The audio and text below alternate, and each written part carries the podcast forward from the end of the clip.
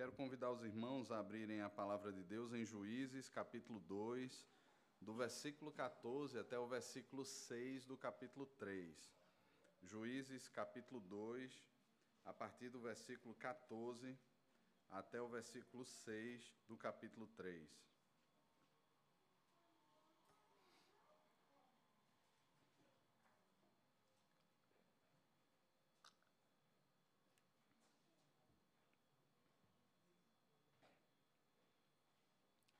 Todos abriram? Se os adultos estão com dificuldade e as crianças puderem ajudar, será uma bênção. Eu soube por um amigo que os adultos sempre se embaralham. E às vezes, quando você pede para abrir em Reis, eles abrem lá em Filipenses. Um amigo meu falou isso essa semana. E aí, as crianças puderem ajudar e os adultos a encontrarem o texto será uma bênção. As crianças sempre acertam. Juízes capítulo 2, a partir do versículo 14, nos diz assim a palavra do Senhor: Pelo que a ira do Senhor se acendeu contra Israel e os deu nas mãos dos espoliadores para os pilharam, que os pilharam, e os entregou nas mãos dos seus inimigos ao redor e não mais puderam resistir a eles. Por onde quer que saíam, a mão do Senhor era contra eles, para o seu mal, como o Senhor lhe dissera e jurara, e estavam em grande aperto. Suscitou o Senhor juízes que os livraram das mãos dos que os pilharam. Contudo, não obedeceram aos seus juízes, antes se prostituíram após outros deuses e os adoraram. Depressa se desviavam, se desviaram do caminho por onde andaram seus pais na obediência dos mandamentos do Senhor e não fizeram como eles. Quando o Senhor lhes suscitava juízes, o Senhor era como juiz e os livrava das mãos dos seus inimigos todos os dias daquele juiz. Porquanto o Senhor se compadecia deles ante os seus gemidos, por causa dos que os apertavam e oprimiam. Sucedia, porém, que falecendo o juiz, reincidiam e tomavam e tornavam piores do que os seus pais, seguindo após outros deuses, servindo-os e adorando-os eles, nada deixavam das suas obras, nem da obstinação dos seus caminhos. Pelo que a ira do Senhor se acendeu contra Israel e disse: Porquanto esse povo transgrediu a minha aliança, que eu ordenara a seus pais, e não deu ouvidos à minha voz, também eu não expulsarei mais diante dele nenhuma das nações que Josué deixou quando morreu, para por elas por Israel a prova, se guardará ou não o caminho do Senhor, como seus pais o guardaram. Assim o Senhor deixou ficar aquelas nações e não as expulsou logo, nem as entregou nas mãos de Josué. São essas as nações que o Senhor deixou para por elas, por Israel, a provar a Israel, isto é, provar quantos em Israel não sabiam de todas as guerras de Canaã. Isso tão somente para que as gerações dos filhos de Israel delas soubessem para lhes ensinar a guerra, pelo menos as gerações que dantes não sabiam disso cinco príncipes dos filisteus e todos os cananeus e sidônios e heveus que habitavam as montanhas do Líbano, desde o monte Baal-Hermon até a entrada de Ramate. Esses ficaram para por eles o Senhor por Israel à prova, para saber se dariam ouvidos aos mandamentos que havia ordenado a seus pais por intermédio de Moisés. Habitando, pois, os filhos de Israel no meio dos cananeus, dos heteus, amorreus, e ferezeus, e heveus e jebuseus, tomaram de suas filhas para, para si por mulheres e deram as suas próprias aos filhos deles e rendiam culto aos seus deuses. Vamos orar, irmãos? Senhor, temos aberta diante de nós a tua palavra, nós cremos que ela é palavra do Senhor e pedimos que, por meio do teu Espírito, o Senhor abra os olhos do nosso coração para que possamos crer naquilo que o Senhor tem nos falar nessa manhã e de forma obediente, na dependência do Senhor, buscarmos viver para a tua glória. No nome de Jesus. Amém. Em maio de 1993 foi lançado um filme chamado Proposta Indecente. Não sei se você chegou a assistir esse filme, protagonizado por Demi Moore e também por é, Robert Redford. Esse filme ele traz a história de um casal que estava falido, completamente quebrado, e eles viajam até Las Vegas para tentar a sorte grande. Como todo mundo sabe, Las Vegas é a cidade dos cassinos e conhecida também como a cidade do pecado. E eles vão até Las Vegas e arriscam a sorte, não conseguem ganhar nada, estão ali piores do que chegaram, e de repente um bilionário se aproxima deles e faz uma proposta indecente. Essa proposta era ter uma noite com a esposa daquele casal, e em troca dessa noite eles receberiam a bagatela de um milhão de dólares e seus problemas estariam resolvidos. Histórias assim, elas nos levam ao questionamento sobre a moral, sobre a ética e sobre os limites. Até que ponto nós podemos ir até que ponto nós podemos negociar, até que ponto as coisas são listas ou não são, ou mesmo aquilo que nós vemos aí fora, até que ponto essas coisas podem ser vivenciadas da maneira como são vivenciadas. Porém, existe uma questão que parece ser maior para todo ser humano debaixo do sol. E as nossas necessidades? E aquilo que eu acho que preciso? Onde é que fica isso? Já pensou que a solução dos seus problemas podem estar de fato a um passo e segundo essa era secular, onde a moral é relativa, talvez seja você que precise abrir a sua mente, dar passos, afinal de contas, você quer ou não quer resolver o seu problema? O que tem de mais? Talvez essa seja a pergunta que as pessoas mais façam nos nossos dias. Afinal de contas, todo mundo faz. Depois se perdoa e vida que segue. O que importa é que a nossa dor de cabeça ela terá o seu fim. Talvez hoje você olhe para uma proposta de adultério como sendo algo de fato indecente. E esse filme que eu citei no início seja algo que choque você. No entanto, irmãos, a, ao longo da vida nós passamos a abrir brechas. Nós temos brechas enormes no nosso coração que levam a mim e a você a vivenciarmos talvez não a relação de adultério, mas nos leve a vivenciar muitas outras propostas indecentes. E nesse sentido, precisamos ter a consciência de que o pecado não chega até nós de forma abrupta. Ele não chega como um animal selvagem querendo devorar você, mas ele está sempre a derredor. É como se de forma sutil, de forma sorrateira, ele fosse encontrando as brechas, percebendo as brechas e por elas fosse entrando e fizesse uma devastação terrível no nosso coração. Vamos lá, talvez um exemplo mais comum para nós. Essa semana eu estava vendo uma entrevista com um brasileiro que ele foi morar na Flórida. E lá, como muitos sabem, o salário é por hora trabalhada. Então, quanto mais você trabalhar, mais dinheiro você tem. E aí, quando entrevistava esse, esse moço, ele tinha passado por um divórcio por causa de trabalho. Aquele alvo dele de dar segurança, dar conforto, de dar a vida que ele pensou que a família sempre mereceu, Aí agora ele tinha a oportunidade por meio do seu trabalho, ele começou a trabalhar na construção, como muitos imigrantes que vão para lá e não estão com toda a documentação ou não estão legais. Ele começou a trabalhar na construção e dali ele viu que quanto mais ele trabalhasse, ele poderia ganhar mais. Ele foi trabalhar entregando jornais de madrugada e ele trabalhou num bar também. E ele já não, já não estava mais em casa. Entretanto, tudo era minimizado no coração da família e principalmente a esposa, enquanto casada com ele ainda, passava a justificar a ausência com a seguinte expressão: Mas ele está fazendo tudo isso pensando no nosso conforto, pensando na nossa segurança. E assim ela vivia a ausência do marido, a ansiedade, a solidão, e mesmo com essas justificativas, ela viu que era injustificável. E chamando ele para voltar para o Brasil, ele não aceitou voltar, porque afinal de contas ele agora tinha um carro que não poderia comprar aqui e já estava morando numa casa que jamais poderia morar aqui no Brasil. E ele disse: Não, eu vou ficar. E ela voltou com três filhos para o Brasil para tentar a vida aqui mais uma vez. Veja que as propostas indecentes, elas já não são tão indecentes assim.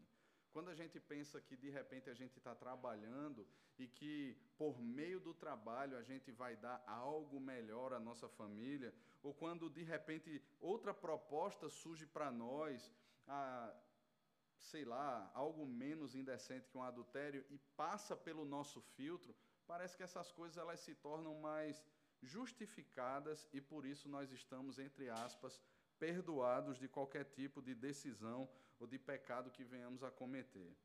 Como vimos domingo passado, irmãos, Israel começou a descer as escadas obscuras do pecado.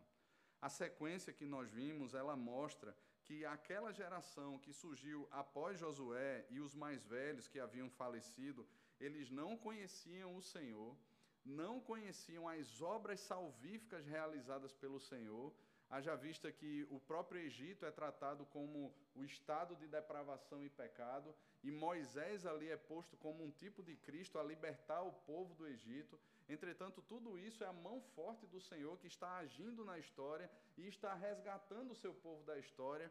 E a própria terra prometida era uma sombra daquilo que Jesus estaria conquistando para nós, que é o novo céu, a nova terra. Então, todos esses tipos e sombras que apontavam fazem parte dos atos salvíficos de Deus e isso era completamente desconhecido de forma íntima e pessoal do coração daquela nova geração. Mas não só isso. A escada continua descendo seus degraus e o degrau mais baixo da escada aí é quando eles passam a adorar e a servir outros deuses. Como vimos aqui no capítulo 1, houve uma falência do povo de Israel em obedecer à voz do Senhor e eles não expulsaram todos os povos da terra. Eles não ah, fizeram, não exterminaram, eles tentaram até mesmo ah, mantê-los como trabalhadores em trabalhos forçados e outros até passaram a desenvolver uma relação de coleguismo com eles. Eles, eles pensaram e, e talvez ali dentro daquela perspectiva observaram que não era tão lucrativo assim exterminar e expulsar todos aqueles homens da terra. Eles temeram os exércitos mais poderosos, eles temeram os carros de guerra, os carros de ferro, e eles disseram assim: Olha, não, talvez a gente consiga sobreviver com eles aqui na terra. Vamos tentar uma voz de diplomacia, vamos tentar algo mais, algo mais é, sensível, não vamos maltratá-los tanto assim. E isso foi um erro brutal, irmãos, porque lá em Deuteronômio, e tanto isso no, e tanto em Deuteronômio quanto no livro de Josué, a gente percebe que aqueles homens eram homens cruéis, eram homens maus, e assim é todo aquele que não se encontra em Cristo. E nós vimos aqui o risco de muitas vezes convivermos, e não apenas uma, uma convivência ah, como alguém que trabalha com você, ou como alguém que você conhece, mas como abrirmos o coração para a intimidade com os pagãos.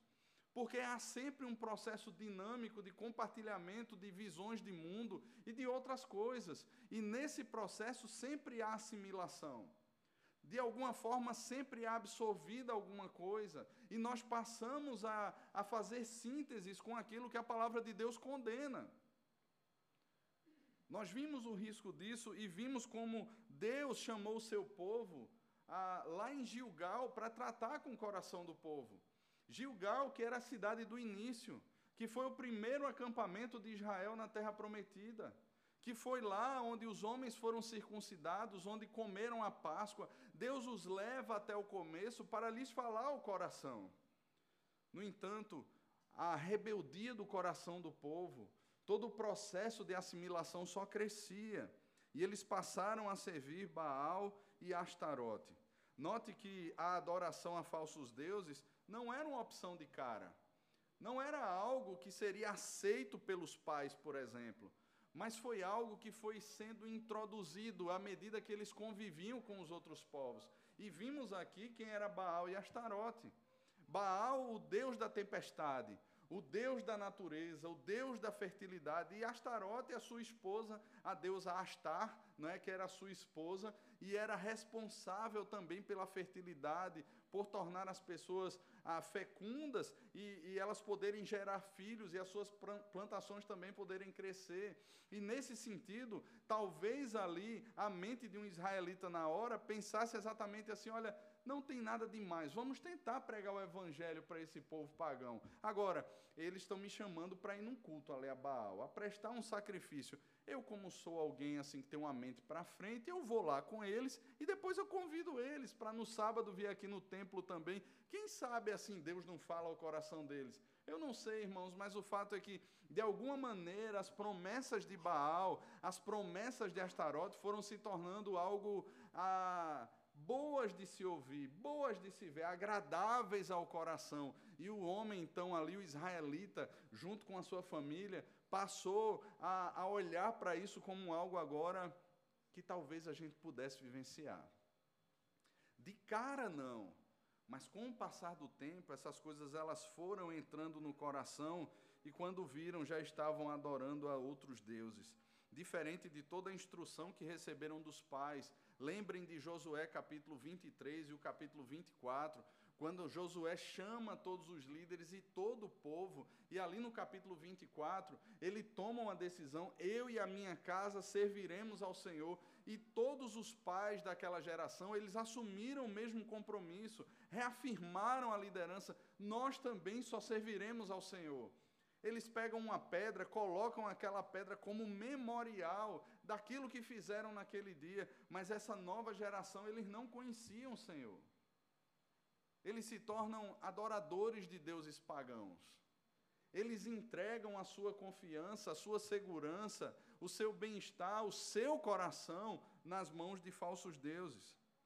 Eles não cumpriram as ordens do Senhor, eles não obedeceram à lei do Senhor, eles temeram os homens quando deveriam lembrar da fidelidade das promessas do Senhor. Pensar que poderiam conviver de forma pacífica, sem assimilar a cultura pagã, foi um erro tremendo, irmãos. A mulher casada, agora ela se prostituía com outros senhores.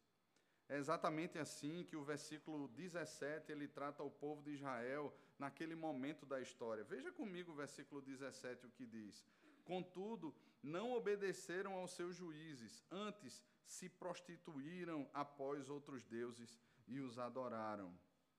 Estavam vivendo em prostituição. Mas por que esse termo é usado? Quando olhamos para o relacionamento de Deus com o seu povo, é, nós percebemos que esse relacionamento ele é desenvolvido dentro de uma relação pactual. Deus assume um pacto com o seu povo e esse pacto, ainda que seja garantido pelo próprio Deus, é Deus que faz, é Ele quem executa o pacto, mas o povo faz parte e o povo e existem cláusulas pactuais que devem ser obedecidas pelo povo. Deus é como tipo de esposo para o seu povo. No Novo Testamento, a gente vê, por exemplo, Jesus sendo chamado de o noivo e a igreja de a sua noiva. Temos um livro no Antigo Testamento, o livro do profeta Oséias, que trata dessa perspectiva de adultério. Oséias, um profeta do Senhor, é chamado a se casar com uma mulher chamada Gomer, e Gomer era uma mulher de vários homens. E ali fica tipificado de maneira clara a relação de Deus com Israel. Israel era como Gomer, que se envolvia com vários homens, que adulterava, que vivia um processo de infidelidade, de adultério e de prostituição constante. Enquanto Deus era posto como o profeta Oséias, como um marido que amava e sempre chamava a sua esposa, mesmo diante da sua infidelidade. Precisamos lembrar aqui, irmãos, de algo muito importante quando nós pensamos em, em idolatria. Quando Deus entrega a Moisés no Monte Sinai a lei moral, os dois primeiros mandamentos têm a ver com termos um só Deus. E o povo sabia disso. Êxodo capítulo, capítulo 20, versículo 2, o Senhor faz questão de dizer: Eu sou o Senhor, teu Deus, que te tirou da terra do Egito, da casa da servidão. E o segundo mandamento: Não terás outros deuses. Não farás para ti imagem de escultura. Deus faz questão de afirmar ao povo que a fidelidade deveria ser apenas ao Senhor, que eles não deveriam ter outros deuses, que eles não deveriam se envolver numa proposta de idolatria, que eles não deveriam fazer imagem de escultura, nem adorar. A gente vê isso sendo dito pelo apóstolo Paulo em Romanos, no capítulo 1, a partir do versículo 18. Paulo diz que eles suprimiram a verdade da lei de Deus da palavra de Deus pela loucura do seu coração, pela mentira do seu coração, e passaram a servir e adorar a criatura, ao invés de servirem e adorar o Criador. A gente percebe, irmãos, que essa dinâmica da idolatria, que é comparada na Bíblia à prostituição, a adultério, é algo presente no coração do homem que não conhece a Deus. No entanto, o povo de Deus, ele é resgatado da idolatria para adorar apenas um Deus. Para se curvar apenas diante de um Deus. E aqui eles sabiam disso. No entanto, eles estão quebrando a aliança, eles estão maculando a aliança. Se os irmãos lembram de Deuteronômio 7, de 1 a 11, que nós lemos aqui também, Deus faz questão, irmãos, de deixar claro para o povo que se eles não obedecessem à voz do Senhor, expulsando aqueles moradores pagãos da terra, se eles não obedecessem à palavra do Senhor e passassem a entregar as suas filhas e passassem a manter um relacionamento de amizade com os moradores pagãos da terra, os deuses deles, os ídolos daquelas nações seriam como laços para o coração do povo de Deus.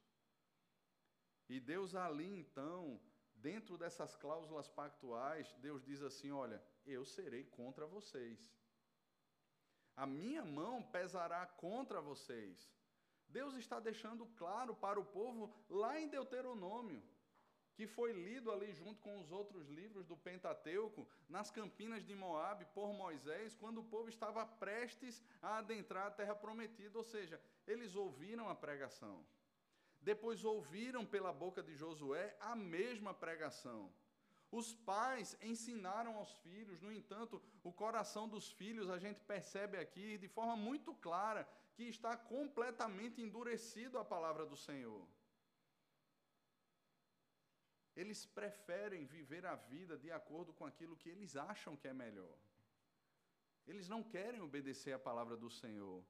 Timothy Keller, ele deixa essas duas possibilidades. Ou os pais falharam no discipulado com os filhos, ou os filhos estavam com o coração endurecido. E aqui, irmãos, no capítulo 2, a gente percebe que é a segunda opção. Porque, por mais que Deus levantasse juízes, aqueles juízes libertavam o povo, aqueles juízes, após a sua morte, o que é que acontecia com o povo? Eles faziam o que era mal diante do Senhor. Ou seja, não adiantava Deus levantar juízes, assim dizer, para converter o coração do povo. Eles vinham e durante um tempo de paz aquele povo servia a Deus, mas depois da morte do juiz, aquele povo se desviava mais uma vez. Era uma espiral descendente, eram as escadas do pecado que eram descidas continuamente. Eles buscavam muito mais aquilo que estava no seu coração.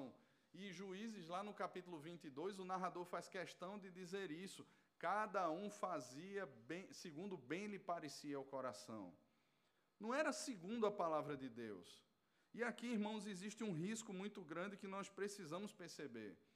Veja, em qualquer tipo de relacionamento, irmãos, seja na igreja e principalmente fora da igreja, quando nós abrimos mão da palavra de Deus, quando nós abrimos mão daquilo que é bíblico, nós nos colocamos num caminho extremamente perigoso. Deus não nos chama a ter conivência com o pecado. Deus não nos chama a sermos complacentes com o pecado. Deus não nos chama a ser tolerantes com o pecado. E muitas vezes nós, dentro da igreja, olhamos para a vida cristã assim. E tentamos justificar ao pecado das pessoas, muitas vezes alegando inocência, muitas vezes alegando imaturidade. Mas, meus irmãos, a palavra de Deus é clara. Nós somos chamados a uma vida santa, nós somos chamados a uma caminhada profunda com o Senhor o tempo todo. A partir do momento em que nós não caminhamos, ou que nós não absorvemos a palavra do Senhor, nós não assimilamos a palavra do Senhor, nós não obedecemos ao Senhor, nós estamos por conta e risco tendo a mão do Senhor contra nós. E nós não podemos, irmãos, de forma alguma, se Deus pesa a mão sobre as pessoas, nós não podemos de maneira alguma, irmãos, sermos tolerantes. Veja, não é que nós passemos a, a desenvolver uma vida de perseguição, de fazer o mal às pessoas, mas nós precisamos ser bíblicos naquilo que a palavra de Deus trata sobre o pecado, naquilo que a palavra de Deus trata sobre relacionamentos, naquilo que a palavra de Deus trata sobre convivência mútua. E nesse sentido, muitas vezes a nossa orelha será puxada. Muitas vezes nós seremos exortados, admoestados e até mesmo, até mesmo disciplinados por conta dos nossos descaminhos. E é bom que isso aconteça. Isso faz parte da caminhada. Mas o que fazer quando o povo está com o coração endurecido? E note, quando eles endurecem o coração para a palavra do Senhor, os deuses pagãos se tornam uma excelente opção. Afinal de contas, eles prometem prosperidade, paz, segurança, conforto, prazer, sem compromisso nenhum. Veja, Deus estabelece um pacto, uma aliança. Deus ele olha para aquele povo como sendo a sua esposa, a sua noiva. E Deus estabelece um compromisso Por outro lado, os deuses pagãos, eles não cobram compromisso. E é a mesma visão secular dos nossos dias. É relações íntimas, são relações íntimas sem comprometimento, sem aliança. E de repente, quando um jovem diz assim: Olha, eu vou casar, os colegas do trabalho olham para ele e fazem chacota com ele. Rapaz, como é que sendo você tão jovem, como é que você tendo condições, você está aí com um bom salário, você vai casar, aproveita a vida. É exatamente isso que os ídolos pagãos fazem conosco. É exatamente assim, irmãos, que Baal e Astarote agem. Eles não querem o compromisso. Eles não têm pacto, eles não têm aliança. Eles cobram o seu filho, eles cobram as colheitas, eles cobram isso, mas tudo isso é vazio. Porque afinal de contas, quando você precisar deles e não tiver o que dar para eles, ele não está nem aí para você. É exatamente assim, meus irmãos, que o mundo age. As pessoas usam umas às outras. As empresas usam as pessoas. Todo o sistema, seja de qualquer ideologia que venha a ser, eles estão aí para usar as pessoas. Eles querem sugar de mim, de você, até a última gota de sangue, depois simplesmente como um copo descartável, amassam você e jogam fora. Todos os relacionamentos fora de Cristo, irmãos, eles agem exatamente assim. São relações condicionadas, são relações que têm como base a troca, são relações que têm como base o interesse no que o outro pode dar. Imagina você num casamento. Alguns aqui são casados, outros estão aí na agulha para casar. Imagina que os votos são uma das partes mais. O compromisso, as cláusulas pactuais, elas são estabelecidas. É por isso que os votos eles precisam contemplar alguns aspectos. Precisam estar lá para a segurança do casal. Porque você pode narrar ali a história mais bonita da vida de vocês, mas se não estiverem presentes as cláusulas pactuais, o pacto é furado, porque ele tem como base apenas a história de vocês, que não é nada nesse sentido. Existem pessoas como Romeu e Julieta na ficção que têm uma história linda, mas se não há pacto, se não há aliança, se não existem cláusulas a serem cumpridas, aquilo ali não tem valor nenhum, é só sentimentalismo. Pelo pacto vem a cobrança, pelas cláusulas vem a cobrança. Então imagina que na hora que você está estabelecendo um pacto com o seu noivo, no altar, de repente a noiva olha para o noivo, ou o noivo olha para a noiva e diz assim: Eu prometo a você 99% de fidelidade ao pacto. Eu serei fiel a você 99%. Irmãos, 99% é muita coisa, não é verdade? Diga aí. 99% de que não haverá adultério no seu casamento. Que o noivo ou a noiva serão fiéis até a morte. 99%. Quem aqui aceitaria? Levanta a mão aí. Gente, vamos lá, 99%. Tá bem demais. Nenhum percentual seria tão bom para mim ou para você, hã? Imagina no dia que houvesse um atraso. Você está em casa esperando, aí você, rapaz, manda uma mensagem e não tem retorno. Você liga e não atende. Irmãos, aquele 1% começa a se tornar um monstro gigantesco. Aí de repente você bota assim, buscar o celular. Fora, desligado. Meu Deus, onde é que está? O que é que está acontecendo? E aí quando a pessoa chega em casa, você já fez a janta, você já arrumou tudo, você está lá tomado banho, perfumado ou perfumada, esperando com alegria. Tá nada, você está com duas pedras na mão. O que foi que aconteceu? Onde que você estava? aquele 1% se torna maior que Golias para destruir você. Irmãos, a relação pactual de Deus com o seu povo, Deus não disse assim, eu vou dar 99%. Deus deu o seu filho. Deus enviou a Cristo para morrer na cruz pelo nosso pecado, pelo nosso resgate. Deus não olhou para mim, para você e disse assim: Olha, eu vou fazer o seguinte, eu vou dar o continente asiático, eu vou dar a lua, né? Eu vou dar o sistema solar para eles. Não, Deus deu o seu filho. E depois de nos dar o seu filho, Deus nos deu o seu espírito como sendo o selo da promessa. Meus irmãos, Deus não ficou pensando ou tentando catar as migalhas ou uma forma de conquistar o nosso coração de maneira sentimentalista. Deus nos deu o seu filho para morrer na cruz em nosso lugar, para pagar o preço do nosso pecado. O pacto ele não foi firmado com Deus prometendo para mim, para você 99,9%. Deus nos deu tudo, irmãos. Ele não se comprometeu por parte com ele. É certo que nós pecaremos, irmãos. E João fala disso na sua primeira carta. Se nós pecarmos, nós temos um justo advogado diante do Pai. Mas o pecado para nós é um tropeço.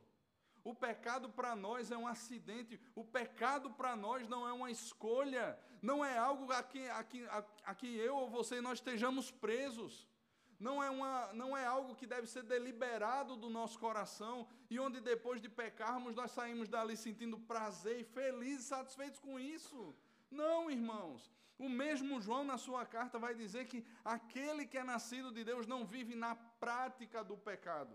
Há uma diferença entre o pecado ser um acidente e a prática do pecado. Há uma diferença gritante, irmãos. E o povo aqui não estava tropeçando não foi uma coisa não planejada, mas as sutilezas do pecado foram se arraigando no coração, foram se enraizando e o pecado agora se tornou algo delicioso. Mas como é que Deus reage ao adultério do seu povo? E eu quero pensar de forma bem objetiva com você em três aspectos. O primeiro deles, Deus age em meio ao adultério do seu povo, disciplinando o seu povo. E como é que Deus disciplina? Deus os entrega nas mãos daqueles que eles achavam que seriam seus amigos. Veja o que é que diz o versículo 14 e o versículo 15. Pelo que a ira do Senhor se acendeu contra Israel e os deu nas mãos dos espoliadores que os pilharam, e os entregou nas mãos dos seus inimigos ao redor, e não mais puderam resistir a eles, porque onde quer que saíam, a mão do Senhor era contra eles para o seu mal, como o Senhor lhes dissera, lá em Deuteronômio 7, e jurara e estavam em grande aperto. Veja só, o que é que Baal e o que é que Astarote e os outros ídolos prometiam? Fertilidade, prosperidade, segurança, acolhimento, uma série de coisas. Aí você vê a ilusão do povo. Vamos seguir a outros deuses. Eles estão prometendo tudo isso sem compromisso. A gente pode viver tranquilo na terra, afinal de contas, eu quero ir no meu barzinho na sexta-feira à noite com a galera do trabalho. Eu, eu quero viver uma vida comum, eu preciso espairecer. Não, não tem problema nenhum. Meu filho está crescendo ali, ele está cheio de hormônios, não tem problema nenhum. O que é que tem de mais? Ele está com a namoradinha sério. Deixa o bichinho lá fazer o que ele quer fazer com ela. Eu vou dar até a chave do quarto, porque é mais seguro fazer aqui do que ir para qualquer outro lugar. Não, o que é que tem de mais acessar os vídeos que a gente acessa na internet? O que é que tem de mais a gente abrir mão de um monte de coisa no trabalho? Olha, esses deuses estão prometendo todas as coisas para mim, para vocês, sem um compromisso radical, sem esse negócio de sermos santos ao Senhor. Isso é muito chato. A gente vivia no Egito, tudo bem, saímos de lá, estamos entrando na terra, vamos viver a vida, gente, de forma leve, de forma tranquila, vamos deixar as coisas fluírem. Que radicalismo esse negócio de vida com Deus? Que é isso? Nós temos as nossas necessidades ou não temos? Tudo aquilo que era prometido pelos deuses pagãos era uma falsa promessa, sabe por quê? Os ídolos não existem. Não existem deuses pagãos.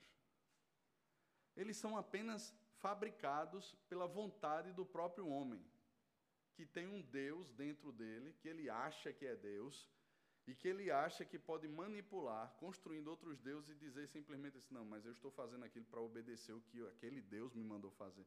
Não, mas simplesmente é o seu próprio coração. Essa transferência de responsabilidade é uma das consequências do pecado lá em Gênesis 3. E de repente, quando as coisas dão errado, é mais fácil culpar Baal, Astarote, do que me culpar. Já pensou nisso? E aí eles estão seguindo a outros deuses. E perceba, tudo aquilo que os deuses pagãos prometiam a eles, depois que Deus tirou a mão e os entregou, o que é que deu para eles agora? Olhe para o texto e você vai ver. Eles estão sem conseguir resistir, estão entregues nas mãos de espoliadores que estavam pilhando eles. Tudo que eles saíam para fazer, a mão do Senhor era contra eles. Note que não é Deus dizendo assim, ah, eu vou fazer o mal a eles. Deus simplesmente os deixou à mercê do seu próprio coração. Sabe onde é que a gente vê isso novamente? Romanos no capítulo 1. Você vê ali, é claro que são duas situações diferentes. Aqui nós estamos falando do povo da aliança, e lá Paulo está se referindo aos gentios, aos ímpios. Mas note que Deus os entregou às suas paixões. E aqui Deus os entregou aos falsos deuses, aos povos da terra. Irmãos, o sentido é que Deus disse assim: Ah, vocês não querem adorar os falsos deuses? Vocês não querem ser amiguinhos dos povos da terra? eu vou mostrar que eles não são seus amiguinhos. Eu vou mostrar que esses deuses, eles são falsos. E tudo aquilo que você mais quer, você só tem porque eu dou a você. E você vai ver que eles não têm nada para dar a vocês. Pelos, pelo contrário, eles vão sugar tudo que vocês têm. E Deus simplesmente os entrega. Deus tira a mão sobre eles. Deus diz assim: tá bom, caminhe aí com seus amiguinhos. E o que é que os amiguinhos fazem? os amiguinhos começam a pisar sobre o povo de Israel. Os amiguinhos começam a massacrar sobre o povo de Israel. Israel agora liga o noticiário e está lá: os impostos estão aumentando para os amiguinhos da terra. Israel liga o noticiário e está lá agora: aprovada a lei do aborto. Israel vai ter que abortar também. Israel liga o noticiário, aí está lá assim: quem educa os seus filhos somos nós. Você não tem mais direito sobre a educação dos seus filhos. Israel liga o noticiário e está lá a moda dizendo assim: olha, se você não usar esse tipo de roupa, você vai ser excluído. Israel liga o noticiário e está lá agora a notícia dizendo assim: olha, se você não entregar o seu filho para ir ao templo de Astarote de Baal, cultuá-lo segundo os preceitos que nós vimos aqui, que era a prostituição que, que acontecia dentro do, do templo, olha, vocês não estarão sobre bons lençóis. Israel passou a ver, irmãos, que esses amigos que eles achavam que tinham não eram tão amigos assim. Pelo contrário, eram seus inimigos, porque eram inimigos de Deus. Se é inimigo de Deus, não é meu amigo. Se é inimigo da palavra de Deus, não é meu amigo. E muitas vezes, irmãos, nós caminhamos imersos em filosofias, em linhas de pensamento, nós absorvemos, assimilamos os costumes dessa terra, abrimos mão daquilo que Deus nos fala tão claramente na Sua palavra e achamos que estamos fazendo isso porque estamos juntos com os nossos colegas. Eles não são. Tudo aquilo que eles pensavam que teriam, agora era contra eles, porque Deus simplesmente lhes deixou à mercê dos, daqueles que eles pensavam serem seus coleguinhas da terra. E eles sofreram. Sofreram. E o Senhor está simplesmente cumprindo a sua parte no pacto. Lembra que lá em Deuteronômio 7, Deus disse ao povo: Eu vou entregar você nas mãos dele. E você vai sofrer. O que é que Deus está fazendo aqui? Deus está simplesmente cumprindo aquilo que ele disse que faria que ele abençoaria até mil gerações daqueles que lhe obedecem e que ele amaldiçoaria as gerações daqueles que desobedecem.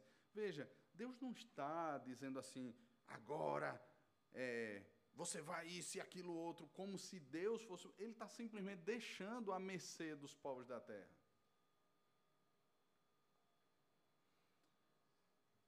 Como é que Deus age em meio ao adultério do seu povo? Ele disciplina entregando nas mãos daqueles que o povo pensavam serem seus amigos. Mas, em segundo lugar, ele age com justiça compassiva em favor do seu povo. E isso eu acho maravilhoso, irmãos. Isso eu acho maravilhoso, porque a compaixão de Deus, ela não cessa. E sabe por que ela não cessa? Porque Deus é fiel a Ele mesmo. Deus é fiel à Sua palavra empenhada. Não depende da minha fidelidade ou da sua fidelidade. Nós não somos aceitos diante de Deus porque simplesmente agora resolvemos andar dessa forma e fizemos por merecer. Mas em todo pacto estabelecido por Deus, Deus é quem propõe, Deus é quem executa o pacto. Em todo ele. Ainda que o povo seja incluído no pacto, nessa aliança, e a caminhar com Deus, quem garante o pacto não é o povo, é o próprio Deus. E aqui Deus age com essa justiça compassiva. Veja, Deus não vai aliviar a mão, mas Deus vai agir com compaixão para livrar o povo do sofrimento. Veja o que é que acontece. Aqui nós vemos os ciclos dessa narrativa de todo o livro dos juízes. Veja só, o Senhor envia livramento pelas mãos dos juízes. O povo está lá em pecado, está lá em aperto, faz o que era mal, vem os opressores, começam a oprimir, escravizar o povo, a maltratar, massacrar o povo. Aí Deus levanta um juiz. E o juiz vem e liberta o povo.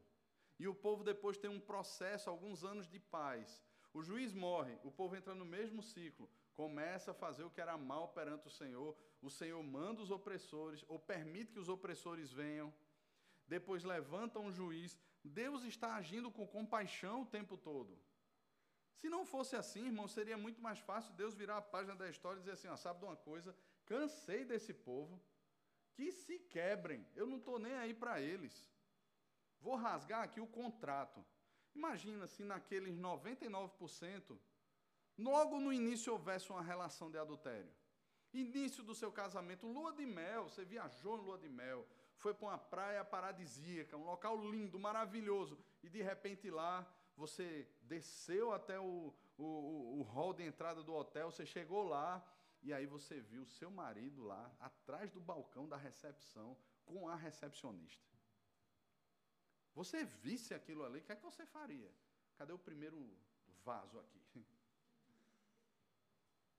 Estourar na cabeça desse miserável. Você ficaria, eu creio, transtornada, fora de si. Agora imagina, Deus, ele pega a sua esposa em adultério, ele disciplina ele lembra ela da, do, do, das cláusulas contratuais do pacto, e mesmo assim ele envia um libertador. Não, ela está cega nesse relacionamento. Eu vou levantar um libertador e o libertador vai lá, liberta aquela mulher. E daqui a pouco aquela mulher, quando ela esquece do juiz que a libertou, ela volta a viver o mesmo ciclo e olhe, cada vez o ciclo vai se tornando pior. Cada vez, irmãos, vai se tornando pior. As escadas continuam sendo descidas. E Deus continua agindo com compaixão. E aqui o versículo 18 diz algo para mim, assim, que é maravilhoso. Veja só, versículo 18.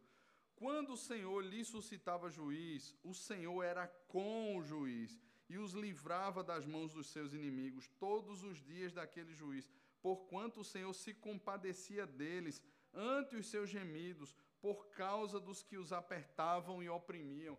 Deus ia, Deus percebia o aperto do coração do povo. Isso me lembra, irmãos, lá o início de Êxodo. Deus ouviu a opressão do seu povo. Deus ouve, Deus vê, mas ele não é indiferente. A compaixão na Bíblia, quando Jesus se compadecia, eram as entranhas que se comoviam. E perceber, irmãos, que Deus age com compaixão perceber que Deus sente, perceber que Deus vê e Ele não é indiferente, é algo que deveria constranger o nosso coração. Porque Baal e Astarote jamais sentiriam compaixão. Moloque pediu os filhos, que tipo de compaixão é essa? Um pai sacrificar um filho sobre um altar a um falso Deus. Eles não tinham compaixão, os povos da terra não tinham compaixão, mas Deus tem compaixão. E Deus age com compaixão, ainda que disciplinando o povo, Deus age com compaixão. Deus ouve, Deus vê, Deus sente, Deus age. O Senhor não desistia do povo e continuava fiel a pacto, mesmo diante da infidelidade do povo. mesmo diante das infidelidades, Deus continuava fiel ao pacto. Irmãos, essa questão da idolatria é algo tão grave. O povo passa 70 anos no cativeiro babilônico tratando o coração da infidelidade, do adultério por causa de idolatria. E talvez hoje a gente pense assim: não, mas eu não adoro falsos deuses. Mas eu não me curvo diante de falsos deuses. Ah, irmãos, nós nos curvamos e adoramos sim. Nós nos curvamos e adoramos mãos. E, a, e, a, e abrimos mão. A, quantas propostas nós recebemos diariamente e nós cedemos a ela que são contrárias à palavra de Deus? Elas podem até ter uma conexão com pontos da nossa mente. De repente a gente olha assim: o trabalho é algo mal. Não, Deus nos fez para trabalhar. Um dos aspectos da criação é o mandato cultural. Porém, existe uma linha que a gente cruza e o pecado entra nas relações de trabalho. E a gente passa a querer se afirmar, a querer se garantir, a pensar que por muito que a gente faça, ou pela falta de contentamento que temos, o trabalho vai suprir aquilo ali de alguma maneira, afinal de contas, ele traz os seus retornos. Mas tudo isso tem a ver com o pecado no nosso coração, o descontentamento do nosso coração. Nós não conseguimos ser contentes com as coisas que Deus nos tem dado. E é como se de alguma forma a gente passasse, por causa de todo o meio e da cobiça do nosso coração, a sermos estimulados a ter mais. E aquilo que era uma bênção se torna um laço. E nós passamos a adorar e servir Mamon, o Deus do dinheiro. E assim se aplica a várias outras instâncias, meus irmãos. Há várias outras instâncias da nossa vida. Pais que não têm tempo para os seus filhos, esposos e esposas que não têm tempo para o casal. E a gente vai arrumando mais coisa para fazer. Eu lembro uma vez conversando com um adolescente, ele falava que seus pais trabalhavam o dia todo e quando chegava em casa iam para a academia. Quando voltava ele já estava dormindo. Ele disse, eu não, eu não conheço mais meus pais. E ele disse, foi engraçado, porque uma vez eu estava no meu quarto, mandei uma mensagem de WhatsApp para o meu pai, que estava no quarto ao lado, e ele me respondeu, e a gente ficou conversando por WhatsApp. E eu disse: Nossa, que experiência, hein? Terrível, desgraçada. E em terceiro lugar, Deus prova a lealdade do seu povo em meio às lutas contra o pecado. Olhe comigo o versículo 20 ao versículo 23. Pelo que a ira do Senhor se acendeu contra Israel e disse: Porquanto esse povo transgrediu a minha aliança, que eu ordenara a seus pais, e não deu ouvidos à minha voz, também eu não expulsarei mais diante dele nenhuma das nações que Josué deixou quando morreu. Veja a razão disso, versículo 22. Para por elas, por Israel a prova, se guardará ou não o caminho do Senhor, como seus pais o guardaram. E se você entra no capítulo 3, você vai ver que essa tônica do, da prova, ela permanece. Veja o versículo 4 do capítulo 3 estes ficaram para por eles o Senhor por Israel à prova, para saber se dariam ouvidos aos mandamentos que havia ordenado a seus pais por intermédio de Moisés. Deus estava provando o coração do povo em meio a todas aquelas circunstâncias adversas. A ira do Senhor, ela se acende contra a infidelidade do seu povo. E todo aquele cenário agora dos povos pagãos que oprimiam e massacravam o povo de Israel, era o campo de prova para o coração. Isso me lembra de Deuteronômio capítulo 8, irmãos. Lá em Deuteronômio capítulo 8, Moisés faz questão ali, né? Deus falando ao povo por intermédio de Moisés, dizer assim: olha, vocês peregrinaram 40 anos no deserto. Não se, se, se gastou a sua sandália, as suas vestes, eu dei o maná que vocês não conheciam. Tinha coluna de fogo à noite, tinha uma coluna fazendo sombra durante o dia. E aí Deus diz assim: todo aquele processo foi para provar vocês, para saber o que estava no coração de vocês, se vocês guardariam ou não os mandamentos e os estatutos do Senhor. Meus irmãos, veja, a vida é o campo de prova. Nós estamos num campo de prova constante. Deus estava testando a lealdade do seu povo ali. Se eles obedeceriam ou não à palavra do Senhor. E veja, irmãos, a obediência é a consequência da fé. Não existe fé sem obediência. Você olha hoje a ética neopentecostal. A ética neopentecostal usa a fé como sendo uma entidade. Você vê expressões como creia no poder da oração. Qual o poder da oração? Creia no poder da fé. Qual é o poder da fé? É como se a fé se tornasse uma entidade, se tornasse um Deus.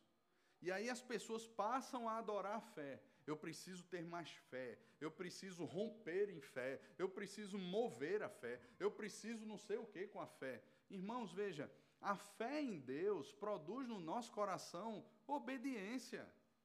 Quando você olha, por exemplo, Hebreus capítulo 11, né, que muita gente chama de a galeria dos heróis da fé. Qual foi a fé daqueles homens? No final do texto lá vai dizer que a fé deles apontava para alguém que viria. Ou seja, a fé daqueles homens não eram nas realizações dos seus desejos. Não era na mudança das circunstâncias. Eu tenho fé que o governo vai mudar. Eu tenho fé que eu vou ter um emprego melhor. Eu tenho fé que vou casar. Eu tenho fé. Não, isso aí é positivismo. Isso aí é, é sei lá, é decretar, é garantir a vitória. E tudo isso é conversa fiada. A fé nos aponta para uma pessoa, irmãos. A certeza de coisas que se esperam e a convicção de fatos que não vemos não tem a ver com um emprego melhor, com o casamento dos sonhos. Tem a ver com uma pessoa, tem a ver com Cristo. É por isso que no capítulo 12, ele não diz assim, portanto também nós, irmãos, movamos a nossa fé, vivamos com perseverança, crendo que Deus vai abrir a porta. Não. Ele diz: corramos com perseverança a carreira que nos está proposta, olhando para quem? Para Jesus autor e consumador da nossa fé. A fé, ela habita numa pessoa, ela habita em Cristo. Jesus é o alvo da fé. A fé que Deus põe no nosso coração, irmãos, é para crermos em Cristo. Ela aponta para Cristo, ela aponta para todas as promessas feitas pelo Senhor que foram cumpridas em Cristo. Deus não deve nada a mim e a você. Tudo aquilo que ele prometeu, ele cumpriu em Cristo Jesus. É claro que Deus pode curar alguém, a gente pode orar para que Deus abra a porta de emprego para uma pessoa, mas irmãos, a nossa fé não reside nessas coisas, porque se Deus não curar, se Deus não abrir, ah, agora eu estou com raiva de Deus, não tenho mais fé, vou chutar aqui o pau da barraca e vou embora. Nunca foi fé. Mas a fé reside numa pessoa em Cristo, irmãos. E aqui Deus está provando o coração de toda aquela geração. Para perceber, não é que Deus não saiba o que está no coração, mas precisa ficar claro diante deles. Precisava ficar claro de diante de Abraão. Quando Deus chamou Abraão a subir o monte Moriá e sacrificar ali o seu filho, não é que Deus não soubesse, Veja o que estava ali dentro de uma possível ameaça: o cumprimento de todas as promessas de Deus, porque em Isaac seria chamada a descendência da fé. E Deus está ali chamando Abraão agora para que ele sacrifique aquele que foi qual, no qual as promessas foram acolhidas. E Abraão sobe. E Deus está provando ali, irmãos, a lealdade de Abraão. Se Abraão obedeceria ou não, Senhor. E Abraão tem diante de si, deitado sobre um altar, o seu filho. Mas não apenas o filho, mas o filho herdeiro de todas as promessas de Deus, em quem nós somos chamados à descendência da fé, irmãos. Estava ali sobre aquele altar e Abraão pega o cutelo, e quando Abraão vai baixar a mão, Deus brada e diz: Não, estava um cordeiro providenciado, e anos depois, naquele mesmo monte, estava ali a cruz do Calvário e o cordeiro de Deus que tira o pecado do mundo sendo sacrificado por nós. Meus irmãos, Abraão foi levado ao limite. O povo está sendo testado por Deus. Nós somos provados por Deus todos os dias. O Senhor sonda e conhece o nosso coração. Mas, irmãos, essas coisas precisam ficar claras diante de nós. Para nós sabermos exatamente quem nós somos. e não fazermos do momento de confissão aqui dominical apenas um rito vazio, mas estarmos aqui como igreja dizendo assim: Senhor, eu confesso ao Senhor que eu sou pecador, Senhor, eu recordo a obra de Cristo. É nós olharmos para essa mesa, não como se ela fosse apenas um ritual que nós cumprimos aqui uma vez no mês, mas como algo que de fato tem significado e sentido, irmãos como Cristo foi entregue por mim e por você. Muitas vezes nós olhamos para nós e pensamos que somos bons, nós não somos. E a cada dia que somos provados pelo Senhor, nós percebemos de maneira clara a nossa falência, a nossa completa incompetência. E como nós precisamos de um libertador. Como nós precisamos de um juiz. E Jesus é o nosso juiz, Ele é o nosso libertador, é Ele quem vem e se compadece da nossa miséria, dos nossos gemidos, das nossas dores, das nossas angústias. Não vão ser os seus amigos aí fora, não vai ser o seu trabalho aí fora, não será o presidente do Brasil, não será qualquer outra pessoa, mas é Cristo. E se nós não tivermos, irmãos, essa consciência, o que diferencia a mim e a você de qualquer pagão aí fora? Nada. No entanto, a mão do Senhor nos alcançará, fazendo questão de revelar para mim e para você que nós não somos desse mundo. Eu lembro que, conversando com uma pessoa, e essa pessoa vendo a a onda progressista que vai tomando conta do mundo. Essa pessoa, ela dizia assim: Nós precisamos fazer alguma coisa. E eu disse assim: Eu louvo a Deus por todo o cenário que tem acontecido. Sabe por quê? Muitas vezes a igreja se acomoda dizendo assim: Olha, nós podemos viver aqui debaixo do sol de maneira pacífica e muito felizes para sempre. Não!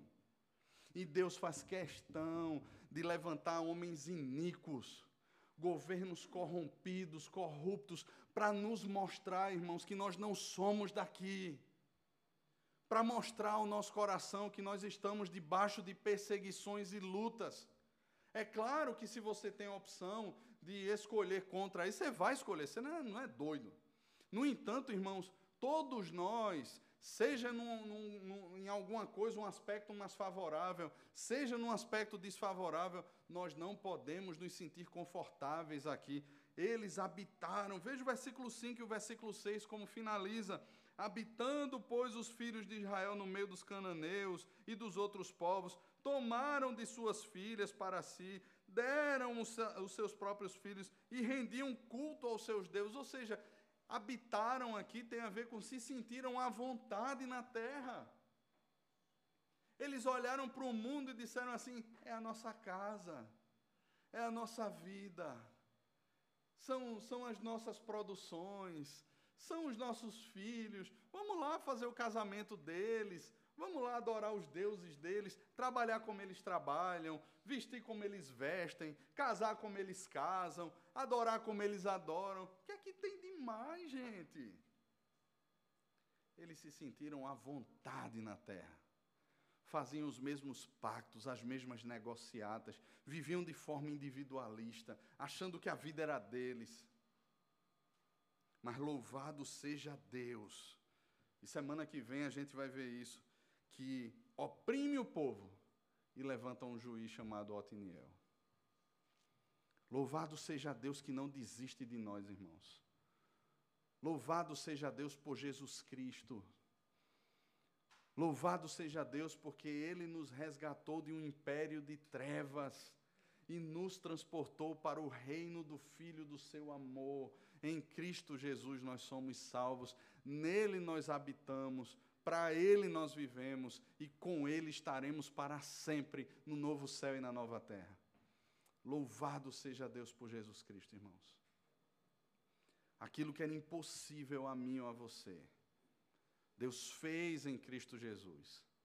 E da nossa fraqueza, da nossa miséria, o Espírito de Deus suscitou vida e força, não a partir de nós, mas para que nós, como povo de Deus, não nos conformemos com esse século. Percebamos que somos peregrinos e forasteiros aqui nessa terra e que caminhamos para uma terra na qual habita de fato a justiça e a paz de Deus. Até lá, irmãos, nós peregrinamos, em meio às lutas e provações, em meio às tentações desse mundo, aos falsos deuses, mas acima de tudo, não estamos sós. Não dependemos só de Sansão, de Otiniel, de Baraque, de Débora ou qualquer outro homem desse que passou na história.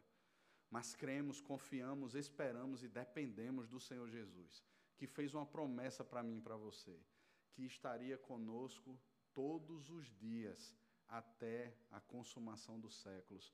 Nós não estamos sozinhos. Que Deus, pois, nos abençoe, meus irmãos. E que a cada dia possamos caminhar pela fé, que aponta para uma pessoa e para uma obra perfeita, que foi plenamente realizada pelo Senhor Jesus. Que tenhamos, pois, o coração satisfeito nele. Em nome de Jesus. Amém.